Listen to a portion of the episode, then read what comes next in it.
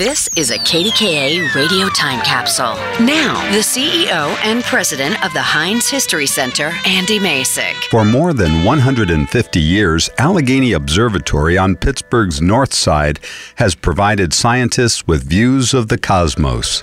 In 1859, a group of wealthy industrialists founded the observatory in Allegheny City as an educational tool for local residents. The observatory became part of the Western University of Pennsylvania, now known as the University of Pittsburgh. Samuel Langley, Allegheny Observatory's first director, used the powerful telescope in a precedent setting scientific study of the sun. When the railroad industry adopted standardized time in 1883, the Pennsylvania Railroad used the observatory's Allegheny time to synchronize time schedules by telegraph signals in the U.S. and Canada.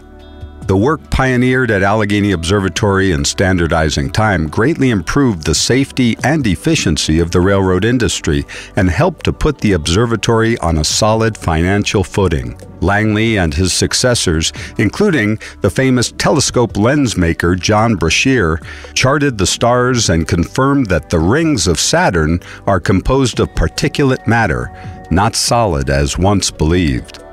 Today, the classic revival style building near Riverview Park includes a library, lecture hall, and laboratories with three domed telescope enclosures. Scientists at the Allegheny Observatory continue to research planets beyond our solar system in hopes of the next great discovery. Visitors can learn more about the Allegheny Observatory by visiting Pittsburgh, a tradition of innovation exhibition at the Heinz History Center.